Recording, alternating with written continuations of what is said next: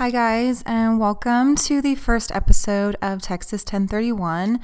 Uh, this is going to be a true crime podcast where I'll be talking about all of the good crimes that have occurred in the great and sometimes shitty state of Texas. Um, I'll be your host. I'm Hannah.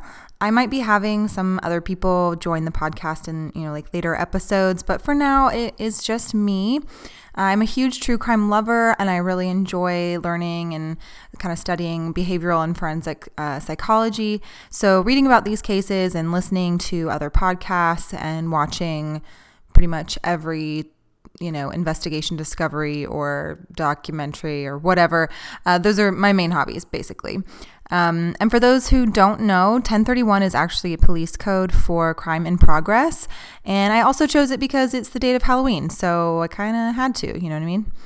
Um, there are different codes that stand for different things in different states. And I've seen a bunch of different, you know, uh, interpretations of codes. And so this was the one that I found most consistent, and I just thought it would be different. It's better than picking a name that rhymes with crime, I guess. I don't know. No offense to those people who do have those podcasts, because I'm sure they're great. Um, I do have an Instagram set up for this podcast. It is called Texas 1031 Podcast. It is all spelled out. There's no dashes or spaces or anything like that, no capital letters. Literally just string all the words together. And um, if you want to follow me there for photos and miscellaneous updates for each episode, I'll be posting them there. I will not have any other social media for the podcast, but you can also email me at texas1031podcast at gmail.com um, with any questions, corrections, recommendations, that kind of thing. This podcast will be a bit uh, unfiltered for the most part. I will, you know, have some curse words thrown in there. Um, if I was with someone else, I feel like the banter would be a little bit better and the discussion would be a bit better, but I can't seem to uh, nail down a time to meet with my friends and life happens. So for now, like I said, it will be just myself. Um, so I'm sorry if it gets kind of boring. I'll do my best to make it more interesting because I've listened to solo hosting podcasts and sometimes I love them more than the two person interaction dialogue kind of thing. So I'll try my best, like I said. So just bear with me through it all. I'm going to try and release as many episodes as I can. Um, I'm hoping when I release this episode, there will be nine more to follow all at once. I kind of want to lay out everything like a whole kind of season, if you will, at one time and it'll give me time to uh, prepare for more episodes that maybe I can do on a weekly basis. I'm still kind of a busy person and I'm not sponsored by anybody yet, so I can't just make this my full time job, or I don't even know how that works. Do people get sponsored, or do they just be like, hey, we'll pay to have advertising? I'm not really sure how that works. You can see how uh, much of a novice or whatever, rookie, yada, yada, I am, whatever adjective you want to put in there. Um, or adjective, would it be noun? Oh, whatever, it doesn't matter. Um, so until then, I don't have you know a huge amount of time on my hands to dedicate to this. It's taken me a very long time to even get all of these episodes together. Excuse me. And so, um, yeah, I don't really know what my point was, but anyway. My first case that I want to go over, and it's one that's really uh, important to me because I spent, like I said, a lot of time kind of going into all of these. And this was when I first kind of started looking into what kind of theme do I want to have for this podcast and what do I really want to talk about? Do I want to do all the common cases because they're still interesting and people still want to hear the different perspectives or you know, should I try and find, you know, some obscure ones? Like there's a podcast, I believe it's called like Small Town Murder, and I, I absolutely love it because it's really cool. You never, literally never hear about these cases because it's population 300, population 80, population 2500, so on and so forth. And so I liked those cases, but I also kind of wanted it to be more specific than that. I to fit into the true crime genre of podcasts these days. They're so popular, especially the comedic ones, even the serious ones. You know, it's um, hard to kind of make your mark, I guess. Um, and I have no idea if being specific about Texas cases will even help me make a mark, but it was something that I found ironic with my within myself.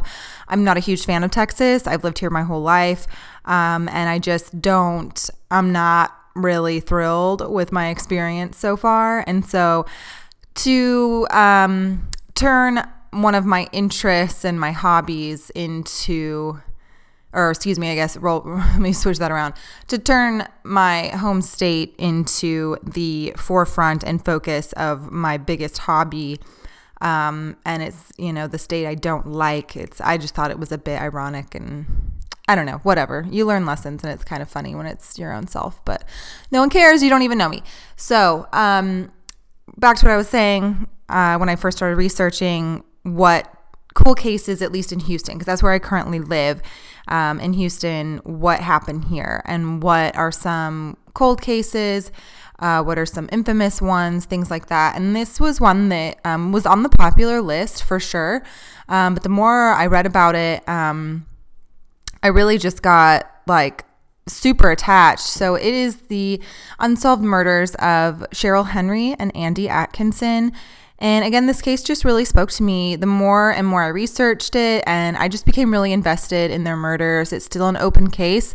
And so information um, was somewhat hard to find. You know, there was a bunch of articles written on the case, but I can't just go up to, you know, the courthouse and be like, hey, can I see these records? Because it's still open. Um, but hopefully one day it will be solved. So I will just jump right in and I hope you guys enjoy. So I'm going to start out kind of backtracking a little bit. Um, I'm going to start out with a woman, and I'm just going to call her Sarah. Um, this is not her real name, but for the sake of the conversation, I'll be calling her that. Um, her name was left out of the documents that I could find and the articles that I could find on the case.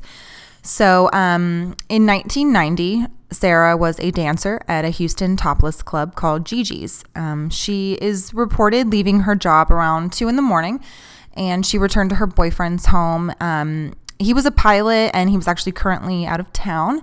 So Sarah is quoted to say that she was just alone at the house for the evening, hanging out and um, she decided to go to bed. So she went upstairs to her bedroom and she saw a large man come out from her doorway.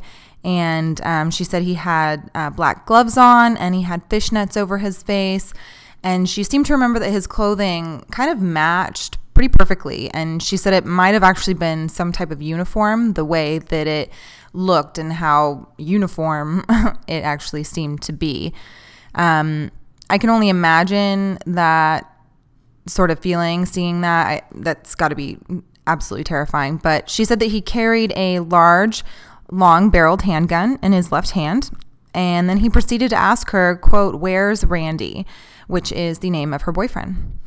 Uh, he taunted her for quite some time while also restraining her with duct tape. And he also stole, you know, whatever cash she had in her purse or whatever she probably made that night. Um, he never shot her, shot her or injured her past, you know, obviously the rape and the aggression therein. Um, but he left her and he said that I could be in the house for five minutes or an hour, so don't move. Um, years later, she gives a description to a forensic artist and describes him as six feet tall, mid 30s, 180 pounds, brown hair and brown eyes a possible mustache, and olive complexion. Um, so DNA was taken from her rape kit back then, and it would later be a major connection to a double homicide just several weeks later. So when I say that she was interviewed years later, um, it'll come into play and you'll understand sort of where this all kind of fits in. Um, and that is just kind of the little precedent that I'll leave you with. And I'm going to jump into this double murder that her, that the DNA from her rape kit, you know, is connected to. So in the summer of 1990, in Houston, Texas, a young couple went on a date and they were brutally killed uh, shortly thereafter. The victims, like I said, um, they were Cheryl Henry and Andy Atkinson. And their murders, I feel like this is the, I don't know, most overused and kind of outdated phrase, but they were labeled the Lover's Lane murders. Um, and I'll explain why I kind of have a problem with that later. But um, it was Cheryl, she was 22, and Andy was only 21. They had actually only met just a few weeks uh, prior to their deaths, and Cheryl was home on summer break. She was a student at Stephen F. Austin University, and Andy had just returned to Texas. He was living in North Carolina for a while, and he moved back, and he had gotten a job at Gold's Gym, which that's so cool. Like I remember seeing those in the 90s. I don't even know. I'm sure that there's still a few around, but I don't know if it's a Texas thing. I guess I should look it up. They're probably everywhere, and I'm just a fucking idiot, but whatever. Um, I don't know why I thought that was interesting, but they, um, she had actually previously worked at a place called Rick's Cabaret. Although, like, I couldn't find if she was currently employed there or anywhere, honestly, um, or it, you know what she was up to, if she was just there for summer break or what. But there again, there is a strip club reference that will come into play later. We saw that, you know, Sarah had worked at a um, gentleman's club and also Cheryl had at some point too. Um, anyway, they agreed to go on a double date with Cheryl's sister, Shane. And the place was called Bayou Mamas. And it was located back then around the Gessner Westheimer area of Houston, which those are two main, you know, streets here in Houston. If you're from this area, you'll probably know. If you're not, then I know you don't care, but it's kind of weird to just put it into your perspective, I guess, if you live here. Um, the, they met at this bar and they all just kind of spent the evening hanging out. Um, I actually did look this place up and I found that like I don't I don't even know if this is true or not. I could have the completely wrong place. But I found some like really weird pictures of like David Cassidy and um, oh, what's that guy's name? Donnie. Is it Donny Osmond? Is that his name? I'm probably butchering that. Uh, Donny and Marie. Yeah.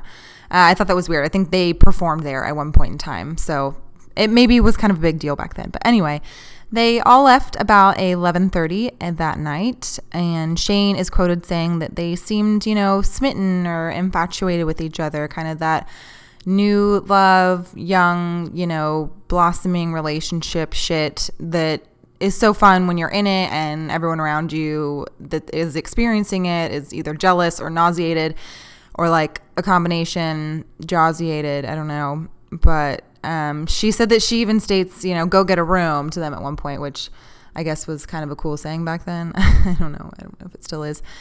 But uh, she remembers hugging and kissing her sister goodbye as they always did, and that that would actually be the last time she would ever speak to Cheryl. So the following morning, we'll kind of fast forward here. A guard doing his usual patrol of his area, he just stumbles upon an unoccupied Honda Civic, and this is kind of where the scene begins for everything. Um, some reports and it doesn't it would make more sense if he was just a random guard because if he was an actual police officer you'd think that he would be able to call the uh, incident in but from what i can tell my point is that i've seen different reports of he was just like a security guard versus a policeman my opinion is is that since he there is a reported police call that was placed, he was most likely not a police officer. He was a security guard calling the police. That was a dumb tangent. Just wanted to clarify. I could be wrong, but probably not.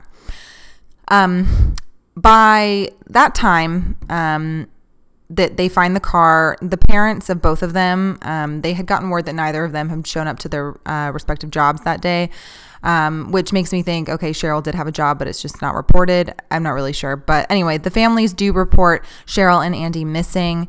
And um, the car plates were called in, and the guard was told that it did belong to a missing person. Um, I've seen reports saying that it was Cheryl's. I've also seen reports saying that it was Andy's. And from what I've researched, I personally believe it was Andy's based on um, everything that has been stated. But anyway, it could have just been a typo. The car was empty, although some reports state that Cheryl's shoes and her bag were on the floorboard of the passenger seat, which would mean that Andy was driving. Uh, maybe not. Maybe I don't know. I don't want to go into that whole hypothetical theory. But anyway, the seats were slightly reclined, and there was actually a cassette tape in the deck, leading you know the investigators to believe that the couple was either re- you know relaxing or being intimate in the vehicle, possibly both. Um, the area the car was found in was extremely secluded. It was this weird industrial park with this wooded area nearby.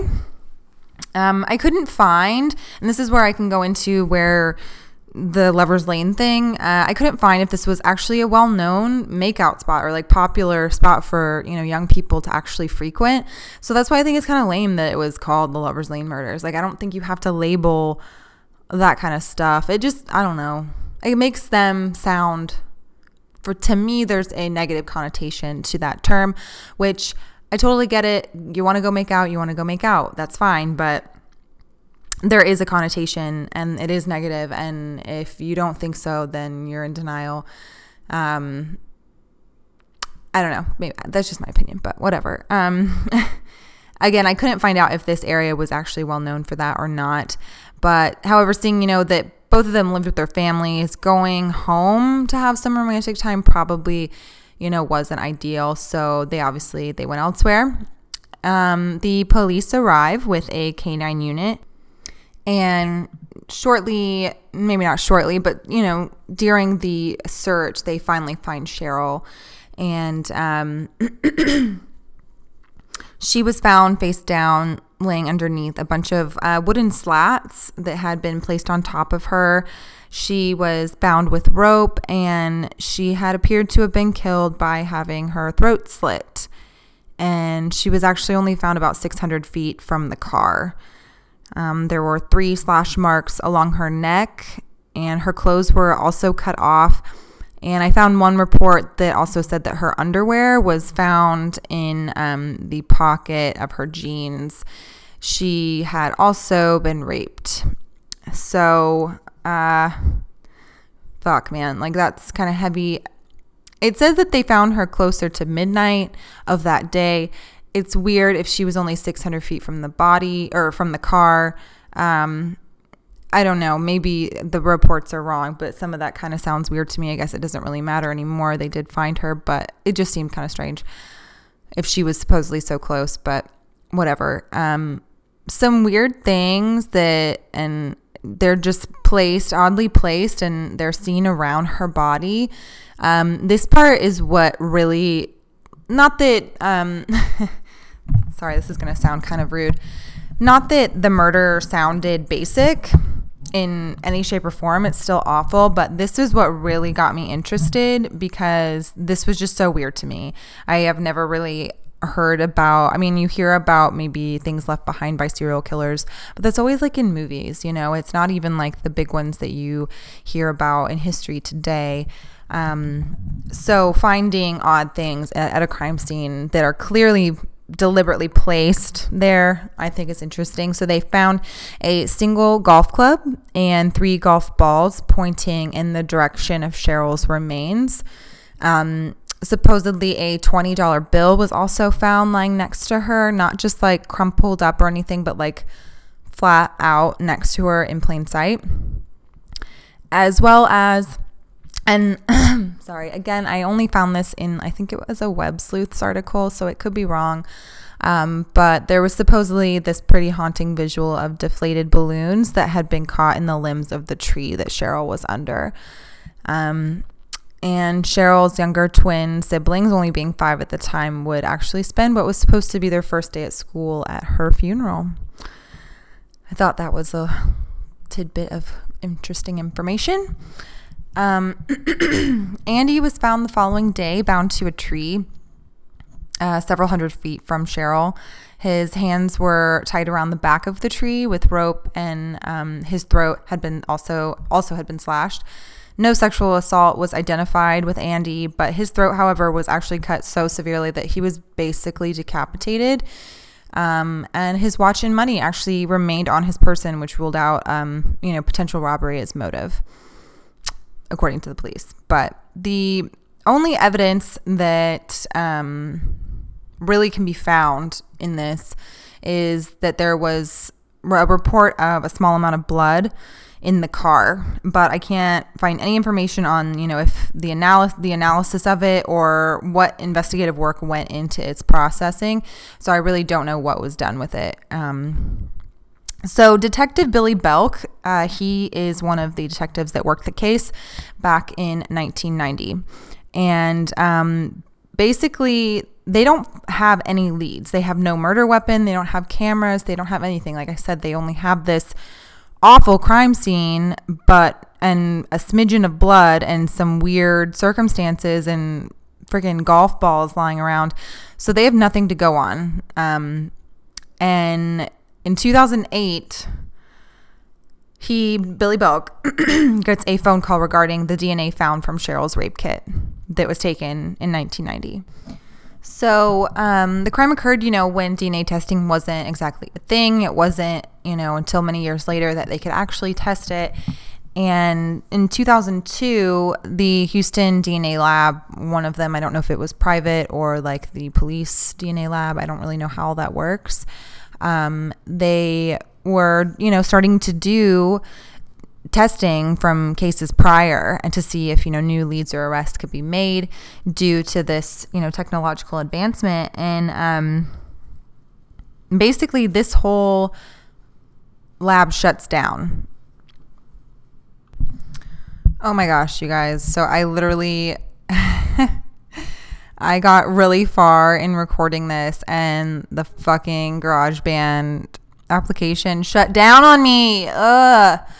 It literally like from where if you're listening obviously because you'll hear this like it stopped right then and like uh, uh, just two seconds ago talking about the dna stuff. So fuck me. I have to start over but it's okay. I'll try and breeze through it but not too quickly because i don't want you guys to miss anything um hmm where was i? Let's see.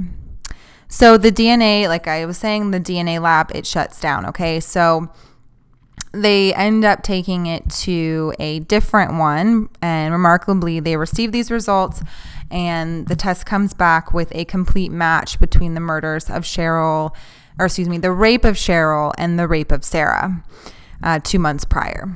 And the detective working the case was Detective Billy Belk, and he had been retired for only one week when he got the phone call. Um, about this rape kit coming back as a match. And in kind of shitty uh, sentence structure, he says, quote, that was one of the few cases over my career that I didn't solve that I really wanted to solve really bad. I've gone all over the country chasing down leads on the case and every one of them ending in a dead end, end quote. So, you know, it kind of shows you that just because it's an open case doesn't mean you know, because they can't give us information doesn't mean that they don't have anything. So he had been searching and working on this case for so long and gone, you know, across the country, like you said, searching and hunting down leads and suspects and information. So at least, you know, that's good news, I guess, that it wasn't a total cold case like from the get go. Um, there was an odd development in 2009. So, an anonymous note was actually received by the police stating that if you um, want to know who killed C. Henry and A. Atkinson, it will cost you $100,000. They were told to reply in the classified section of the March 12, 2001 Houston Chronicle and warned, quote, a lawyer will be hired. Make sure you play straight, end quote. And the word you was actually spelled with the letter U. So that's that. And um, a reply was actually given by the police, but no response was ever received. So that was a big old fake flop there.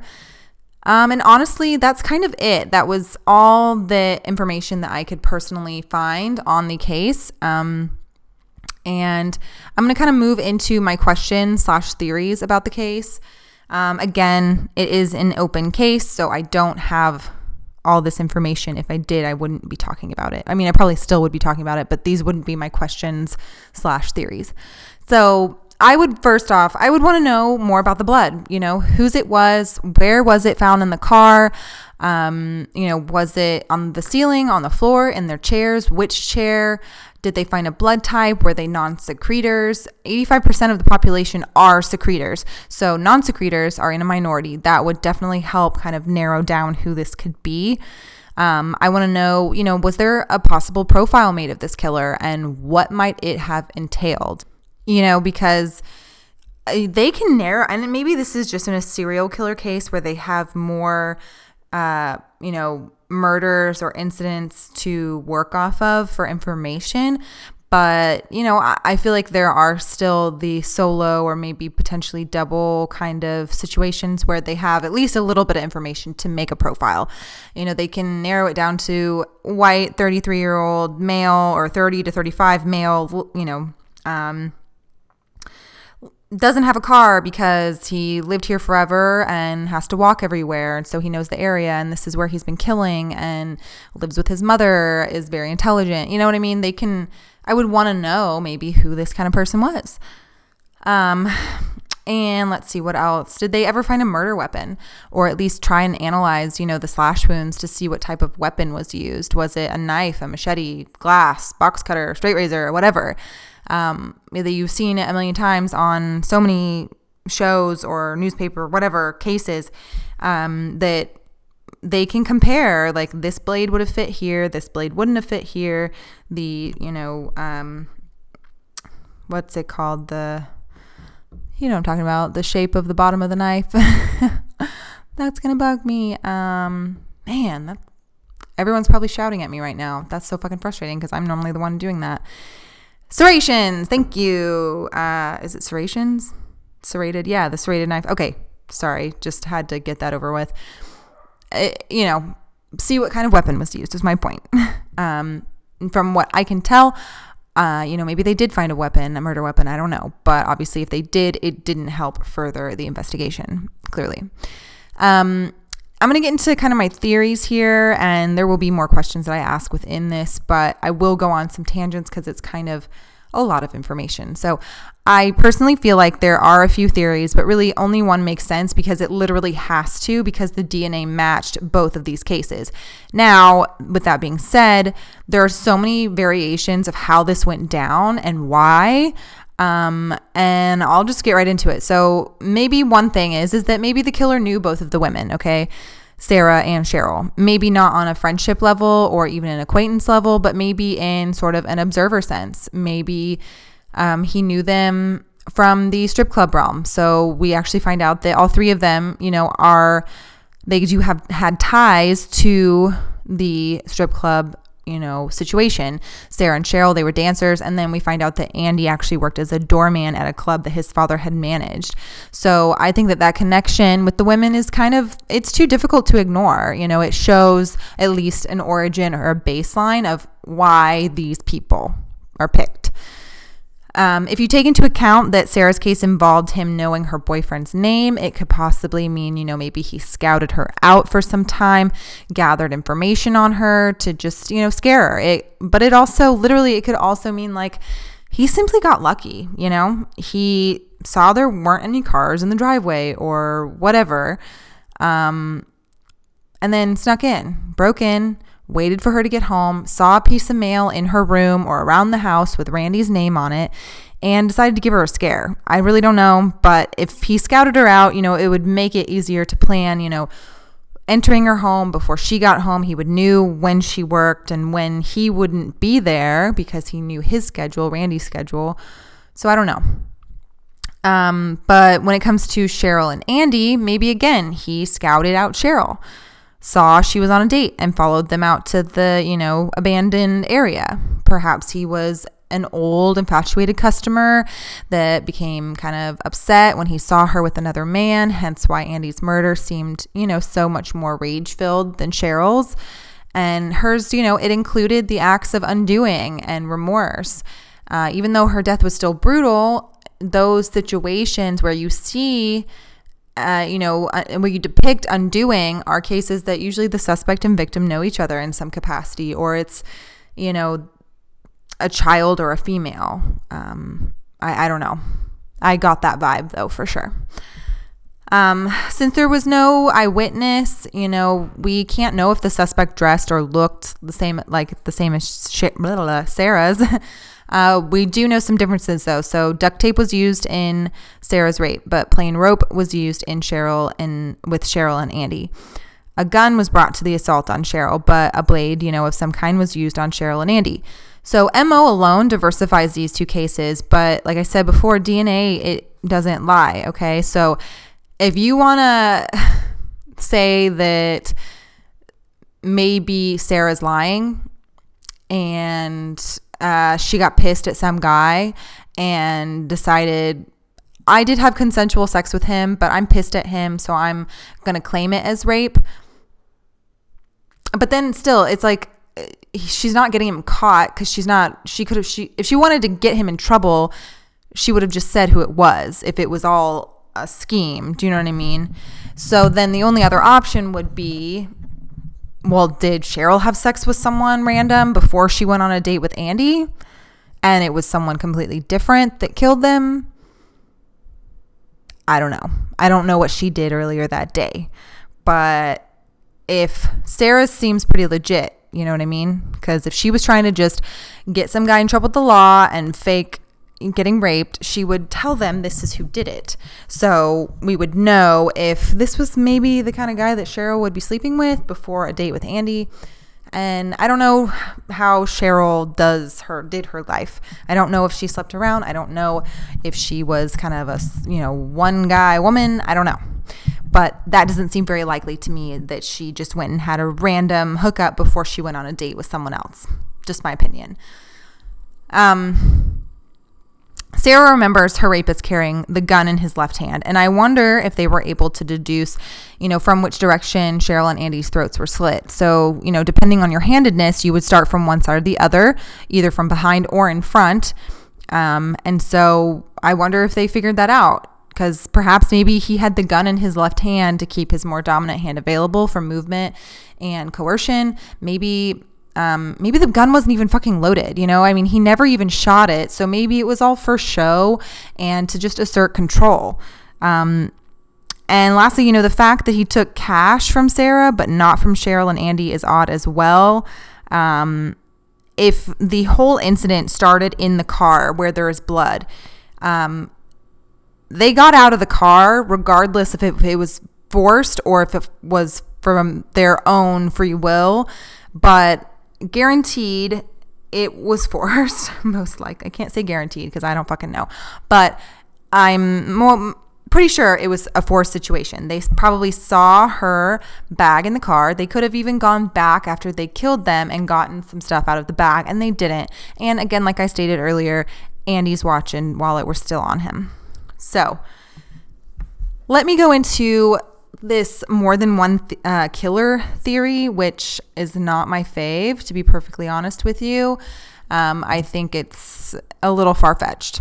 But um, the theory is sort of that you know more than one person was needed in to help in the submission of two victims. But again, the odds of that to me are slim.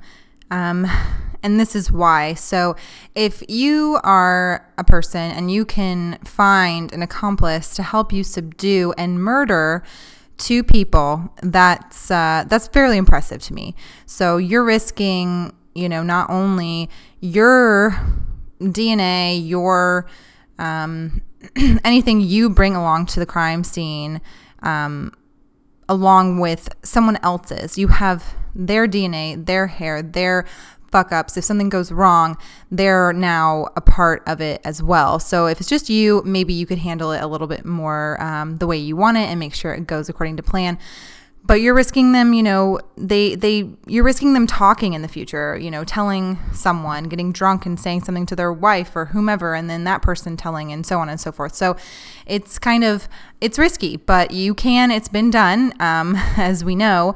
So it's not completely too far-fetched to find someone else to help you with this but i guess my point is that um, there's only one hit of dna not two. So if you can get someone to help you kill someone, then they're probably okay with the rape as well and might possibly want to be involved in that rape. Um, I could be wrong. You know, there are killers out there that are like, I would never rape anyone. I just kill people. And then there's rapists out there that think, oh my gosh, I could never kill someone. I just rape people. I know that's not verbatim what they say, but those are some theories, you know, um, that, or not theories, those are some statements that I've heard from certain types of uh, criminals. So, um, I I don't think that it would be that easy to in this case have two people in the murder of Cheryl and Andy. Um, the only possible thing that I could think of is that the person who was truly infatuated with Cheryl um, spent most of their time killing Andy because, like I said before, his murder was so um, much more aggressive. Um, and so maybe he was really mad at Andy and took out his anger on him while the friend or whatever, you know, did his thing with Cheryl. And that's who raped her.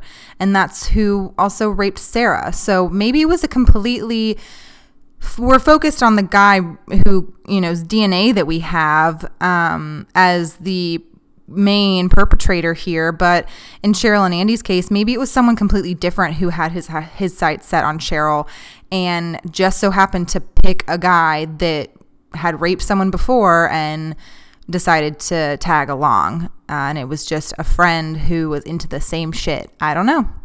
Um, but that's a possible case. And especially since, you know, she was raped, but then she did have her throat slit, but not in the manner that Andy did. And her, you know, her body was covered up.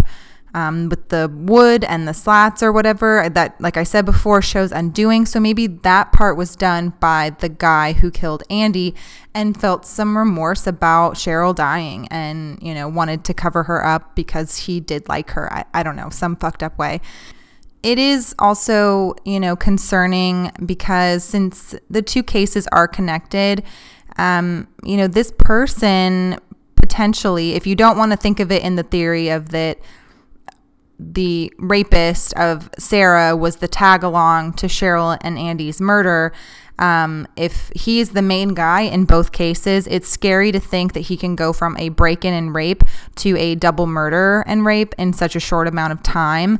Um, it was just a couple months in between, you know what I mean? So if I don't know, I think that's a pretty quick escalation. I could be wrong, you know, it maybe it can happen fast depending on your personality and your mental status. Uh, I really don't know the um, the psychology behind that and if there's an average escalation of technique and um, capability with your, you know, crime intent or what have you. Um, also, you know, if the killer was on the lookout to, you know, attack a couple and he was at the same bar earlier in the evening and, and you know, didn't know Cheryl and Andy, um, why didn't he pick, you know, Cheryl's sister Shane and her date? Why did it have to be Cheryl and Andy? Um, so because it's kind of like, well, how did he know that they were going to be going somewhere secluded? You know, that's a pretty, it's a raises a really big question there, you know, and maybe he didn't know and he didn't care. Maybe this was kind of what he did with, you know, Sarah and Randy. He saw them out at a bar on a date and decided to follow them home. And that's where he sort of started his scouting method, if you will. Um, and this time it didn't turn out that way. This time they didn't go home. And he just ended up following them because he was so, you know, headstrong on the fact that he wanted to figure out who this girl was and so on and so forth. Um, and maybe, you know, he missed out on the thrill of having Randy there the first time. And this time he thought, okay, there's a guy there and I'm going to finally get to take my aggression out on this dude. And this is where the switch up comes in. And this is where his MO change comes in. It could happen on the drive there. I don't know. Um, maybe, maybe he was already there. You know, this is the other sort of theory within this is that he was just a random person at you know, they were there at the wrong place, wrong time kind of thing. This guy was just in the neighborhood and it just happened. You know, crime of opportunity or crimes of opportunity um, do happen. Um, not many cases that I've researched or read about or listened about or watched on TV. Is it a crime of opportunity? Um, is, or excuse me, is a crime of opportunity? Let me get untongue tied here. Um, but you know, it does happen. So the thing is, is that you know, if this type of killing was what this person enjoyed, you'd think that there would maybe be more than one attack slash murder in that area. Um, and I, I don't know if uh, it's just hard to d- say because it was an occupied area. You know what I mean? It was an industrial park. It was a business area. There were buildings. They were occupied by people. I mean, fuck, there was a guard there in the morning. So it wasn't necessarily, I mean, they say abandoned in an article, but I think it just meant sort of uh, not very occupied but I could be wrong. Maybe it was abandoned and the building still was owned by someone and they did have a guard there to deter, you know, homeless people or um, looting or um, burglary, that kind of thing. Um, I don't know. But it could have been an occupied area and wasn't maybe it was vacant on the weekends. I, I don't know. But I never read anything that connected, you know, post or previous to or prior to this murder. So for me, I don't think that there was a random person there. I think that they were followed. But that's I could be wrong. I could be missing a huge chunk of evidence and information that I just don't know about. Um I also keep wondering, you know, how has this killer not been caught by now? If you can kind of gather and grasp the concept that he escalated so fast from Sarah to Cheryl and Andy, you'd think that he wouldn't stop. But um, I just don't feel, and I could be wrong. There, I'm sure there are people that have only killed once or twice and stopped. But like I said, the escalation process shows at least a uh, heavy level of confidence and determination. So for him to stop cold turkey, um, is kind of not very likely to me. I don't think that he could really, you know, did he just commit the original rape and then the murders and then never commit a crime again? Did he commit more rapes and murders and the bodies were just never found or DNA evidence was never, you know, retrieved? I just don't think that it would be, it's just not likely to me. I think that either he moved out of state, changed his MO again, and got away with stuff because or got maybe more advanced in his killings. You know, I'm sure that this case was on the news when it happened. And even though DNA wasn't a thing, like I said, um, rape kits were obviously still done. And um, he I don't know. Because, I mean, maybe people back then didn't think, oh, they have a rape kit. That means that they have my DNA. I mean, I know DNA was clearly a topic of conversation and people knew what it was, but I also don't know when it really started coming into play in crimes. So it may not have really made him stop and think, oh, fuck, I left my DNA you know, at the crime scene, I'm going to get caught, or maybe I should start wearing a condom, or maybe I should, you know, you know what I mean? I, I don't know if that really went through that person's mind. Um, but because of the, you know, MO shift, there's no connection, you know, between these cases necessarily. Um, because, you know, like I said, it was a rape and a break in versus now slitting throats and rapes and murder, you know, two people, not just one out in the middle of nowhere unplanned. Like it's, it's a big change. So he could have gone and changed it yet again in a different state for all we know. Um, even if he was arrested for like a simple DUI, at least, you know, say today, his DNA would be taken. And if this case is consistently worked, you know, I don't know how often they do retesting and, you know, they go through, I'm assuming now, you know, you get a DNA swab or whatever when you're booked they will run it through CODIS at some point. I don't know if it's that night, I don't know if it's that week, that month, that year, whatever, before you go to trial for whatever crime you committed or whatever. Um, but they would have found out this guy is a match to these crimes, and he, none of that has ever happened.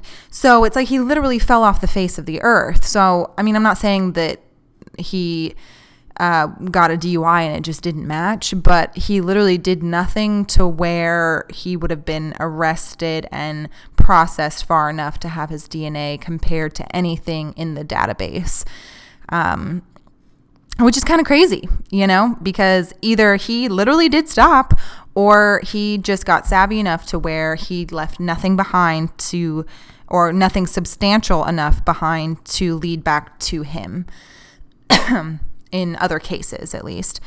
Um, you know, I said that he escalated so fast, and I wonder if, you know, a de escalation is a possibility. I've never really heard anyone talk about that kind of stuff.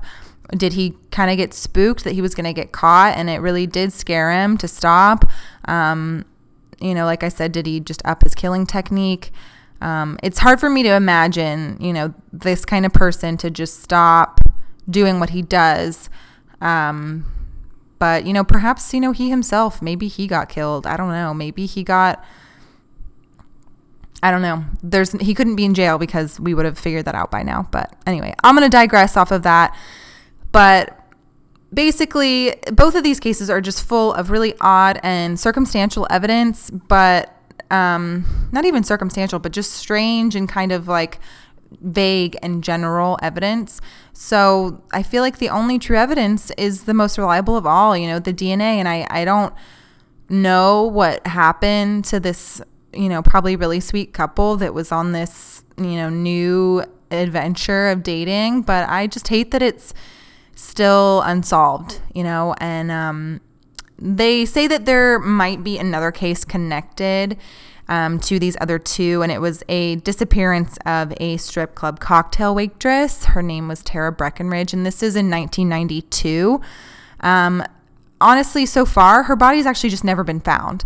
Um, she's just missing at this point in time.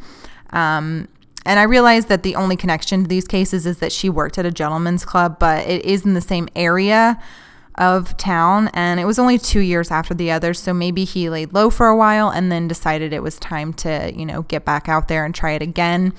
Um, but she, again, she her body has never been found, which leads to the question of you know the escalation of his crimes and his technique and his advancements um, and his sophistication therein.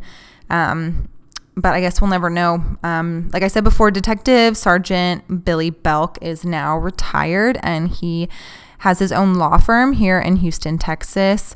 And um, Detective Michael Miller has been handed down the case after Belk's retirement and it has been 27 years since their deaths, and it's truly unfortunate. And I wish that it could be solved. Uh, I really wish we had some more answers. I'm sure the family does too. They've been without their children and their sisters and brothers for sister and brother, sorry, for you know quite some time, and it's um it's really sad to see that there are those cases that have so much going for them in a sense, but so little at the same time. And so I I wonder what it would take to get it to one day be solved. But I guess we'll have to just wait and see. Thank you guys again for listening to this episode. I hope you guys enjoyed it. I know that it's kind of all over the place. Honestly, I'm probably not going to do too much editing to it because I kind of want it to just be my sort of free flow of candid thoughts and sentences, I guess, whatever. Um, and I hope I wasn't too all over the place, and I'll try and do better next time. I'm already apologizing for something that maybe you guys actually don't even have a problem with. Um, anyway, the next few episodes. I have several that are about girls, and I do have one so far that is about a man. Um, I guess women are just um, more apt to be killed here in Texas. I don't know. But um, again, thank you so much for listening. Please follow me at Instagram um, on Instagram at Texas 1031 podcast. Again, there it's all spelled out, lowercase letters, no dashes, no uh, spaces, nothing like that. And um, hopefully, I will be able to get the next episodes up here pretty soon. And you guys can keep tuning in. Um, y'all have a good day. I don't know. How should I end this? I need to have a little slogan. I mean, I kind of thought about it, but um, I couldn't really think of anything interesting. So if you guys have any suggestions of like sign offs or whatever, um, feel free to let me know. But for now, I guess I'll just say happy Halloween.